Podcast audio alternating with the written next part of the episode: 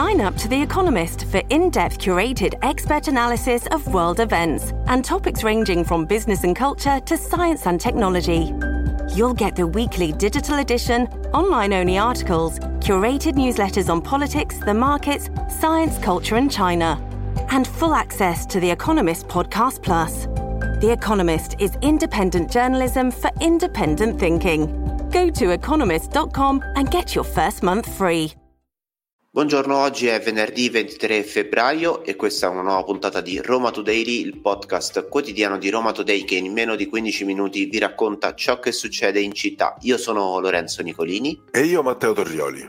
Nella puntata di oggi inizieremo a trattare la storia di Valentina, la neonata morta subito dopo il parto, e poi il maltempo che da oggi ci accompagnerà per i prossimi giorni e non solo, perché parleremo anche delle notizie del comune di Roma con Zètema che assume, il Campidoglio che punta sul verde e tanto altro. Infine, come al solito, come tutti i venerdì, spazio e consigli per il weekend. Questa è RomaTodaily, la rassegna stampa di RomaToday in 15 minuti. E apriamo questa puntata tornando su una vicenda della quale abbiamo parlato negli ultimi giorni anche sul nostro giornale romatoday.it, soprattutto la storia di una neonata, di Valentina, che è morta poche ore dopo la nascita. I genitori Alessandro Corda e Vlada Savchuk vogliono vederci chiaro perché il parto non aveva dato segni di complicanze. Il tutto è accaduto all'ospedale Santo Spirito lo scorso 15 febbraio, hanno denunciato ovviamente il tutto i genitori della piccola Valentina, che non si danno pace ovviamente per quanto accaduto e vogliono capire che cosa sia successo. Sì, è una storia drammatica, Matteo, peraltro ieri ho sentito personalmente gli avvocati Andrea Calderoni e Stefania Rondini che seguono appunto i due genitori di Valentina, ma andiamo a vedere nello specifico che cosa è successo e che cosa emerge anche nell'esposto che hanno presentato proprio i due genitori. Lo scorso 13 febbraio è stato fatto il primo dei 4 monitoraggi sulla mamma di Valentina e da lì non era emersa nessuna problematica, tant'è che la gravidanza non era stata etichettata come a rischio. Poi nella notte tra il 14 e il 15 febbraio verso l'una il quadro clinico cambia perché la mamma inizia a avere forti contrazioni, si legge dall'esposto, e poi soprattutto copiose perdite di sangue. Poco dopo la mamma insomma dà l'allarme all'infermiera, però l'infermiera cerca di rassicurarla, ma insomma, come dicevo, il quadro clinico si stravolge, lei vomita, le contrazioni si fanno sempre più pesanti così come le perdite di sangue e con il nuovo cambio turno alle 5.30 del mattino del 15 febbraio si decide per effettuare un parto cesareo, forse troppo tardi e chissà.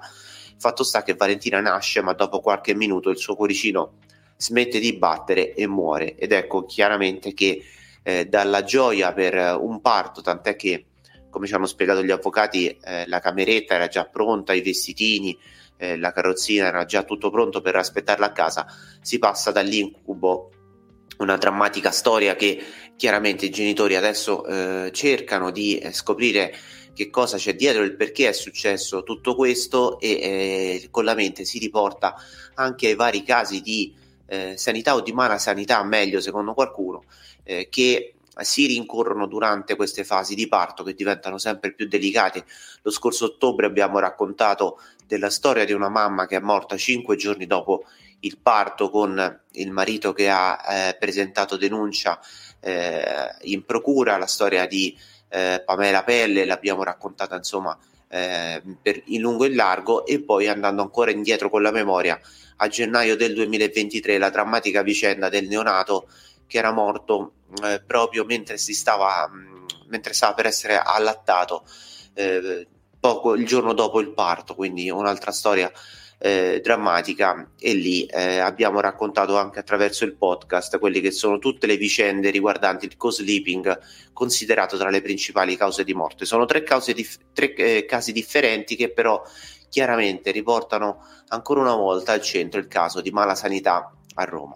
E adesso cambiamo radicalmente argomento, parliamo del maltempo, diamo uno sguardo al meteo. Perché lo diciamo subito? Perché c'è l'allerta gialla per appunto il maltempo redatta dalla Protezione Civile per le prossime 36 ore, quindi tutto il fine settimana è un po' con un grosso rischio pioggia, ma non solo, perché ci dovrebbero essere oltre alla pioggia anche temporali, grandinate e raffiche di vento. Ecco perché ve ne stiamo parlando, insomma, per non solo ricordarvi l'ombrello, ma anche per stare attenti. Precipitazioni sparse in tutta la città che ci accompagneranno non solo nel tardo pomeriggio di oggi, ma anche sabato e domenica, e poi probabilmente anche per l'inizio della prossima settimana. E diciamo questo maltempo è positivo per Roma, perché ha sofferto per settimane a causa dello smog. L'avrete letto anche sul nostro giornale. Nelle ultime giornate i livelli di inquinamento, specialmente di PM10, sono scesi in maniera sensibile, in alcuni casi si sono addirittura dimezzati. Di certo non stiamo più a livelli che si erano registrati il 16 e il 17 di febbraio, specialmente alla centralina ad esempio di Tiburtina, che arrivava a una quota di 62 OG per m cubo, quando il limite è di 50. Ripeto, parliamo di polveri sottili e il maltempo quindi ha aiutato, specialmente il vento, ha aiutato a ripulire un po' l'area di Roma. Ricordiamo che domenica 25 febbraio ci sarà il blocco totale del traffico nella ZTL Fascia Verde, è una delle domeniche ecologiche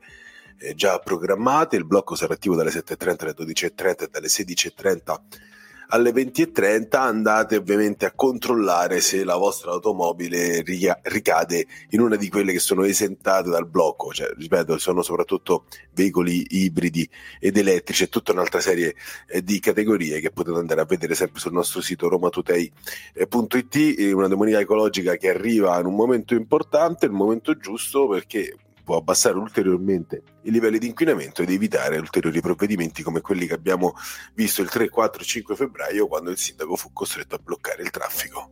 E ancora una volta cambiamo pagina e parliamo di lavoro, ma non solo, strizzando l'occhio al Campidoglio, perché Zètema si rinforza e ci sono nuovi assunti che lavoreranno nei musei e nelle biblioteche di Roma. Sono 77 i vincitori del concorso pubblico dello scorso maggio. Tra gli altri, insomma, c'è Andrea di 35 anni, Elisabetta di 50, Giovannina di 40, diverse persone che Veronica Altimari, la nostra collega, ha sentito insieme al sindaco Roberto Gualtieri, che ci raccontano proprio, insomma, come questo nuovo capitolo di Zètema inizierà. 67 assistenti di sala per i musei e i parchi archeologici di Roma Capitale, e 10 invece front office nelle biblioteche.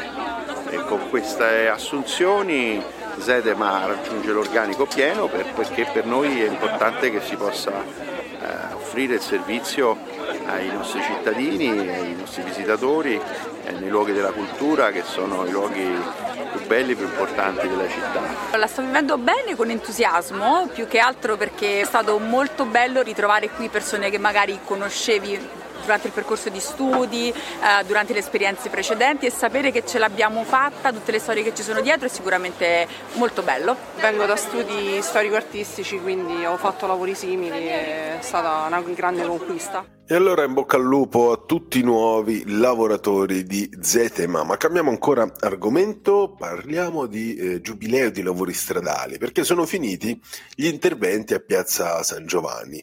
È un intervento importante perché sono stati spesi 900.000 euro per rifare tutta la strada, è stata rifatta la piazza per la lunghezza di circa 1 chilometro, sono stati anche ripuliti tombini, caditoie, insomma è stato ripulito un po' tutto, e anche le aree circostanti, compresa via Carlo Felice, con altri 150.000 euro. Insomma, delle lavorazioni che servivano anche per prepararsi al maxi cantiere che deve partire a marzo 2024, quindi ormai ci siamo, parliamo di una settimana, giorno più giorno meno, perché la piazza si trasformerà per il giubileo, per un intervento da 15 milioni di euro, uno spiazzo stile Bordeaux con fontane a raso e giochi di luce davanti alla più antica basilica di Roma. Verrà tutto pavimentato con delle mattonelle di pregio, insomma cambierà completamente aspetto e aggiungiamo e ricordiamo che in questo modo si sposterà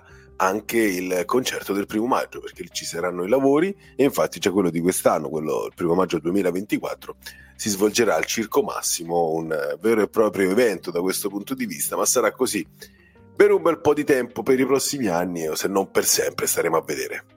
Ed ora restiamo a Roma, ovviamente, ci sono ancora dei lavori importanti da fare per il Giubileo, e non solo. È stato presentato dalla sindaco di Roma, Roberto Gualtieri, il piano 100 parchi per Roma, con i primi 21 progetti che verranno realizzati. L'obiettivo del Campidoglio è quello di realizzarne 50 nella prossima consigliatura. 16 di questi progetti sono già finanziati, tra l'altro, e pronti per la cantierizzazione. Sentiamo però parlare del progetto direttamente dalla viva voce del primo cittadino.